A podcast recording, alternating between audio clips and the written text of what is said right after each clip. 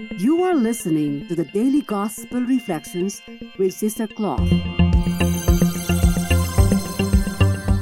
This podcast is brought to you by the Paulines Multimedia. It is our mission to bring the Word of God to all peoples through sounds and images, voices, and music.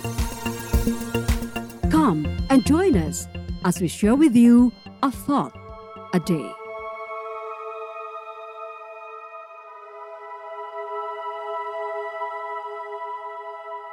A reading from the Holy Gospel according to St. Mark chapter 16, verses 15 to 18. Jesus appeared to the eleven and said to them, Go into the whole world and proclaim the gospel to every creature. Whoever believes and is baptized will be saved. Whoever does not believe will be condemned. These signs will accompany those who believe in my name.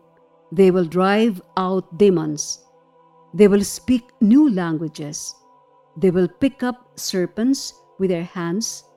And if they drink any deadly thing, it will not harm them. They will lay hands on the sick and they will recover. It's a big feast for us Paulines. Today we celebrate the conversion of St. Paul. For today, allow me to share with you a reflection on our Father St. Paul's conversion. Remember that St. Paul was named Saul before his conversion.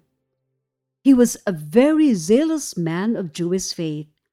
He was a monotheist who believed that the God of Israel was the only true God.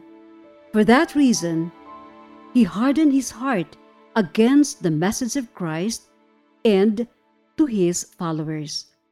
He even put many Christians to death. In today's first reading, we are told that Saul was still breathing out murderous threats against the Lord's disciples. He went to the high priest and asked him for letters to the synagogues in Damascus so that if he found any there who belonged to the way, whether men or women, he might take them as prisoners to Jerusalem.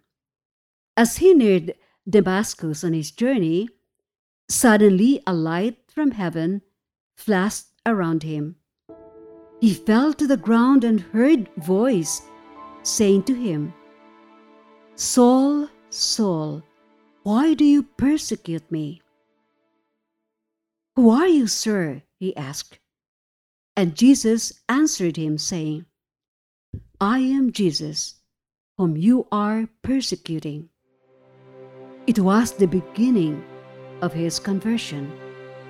He realized that his zeal for God was misdirected from the Acts of the Apostles, we learn that he became blind for a few days, but after he recovered, his life was a complete turn around.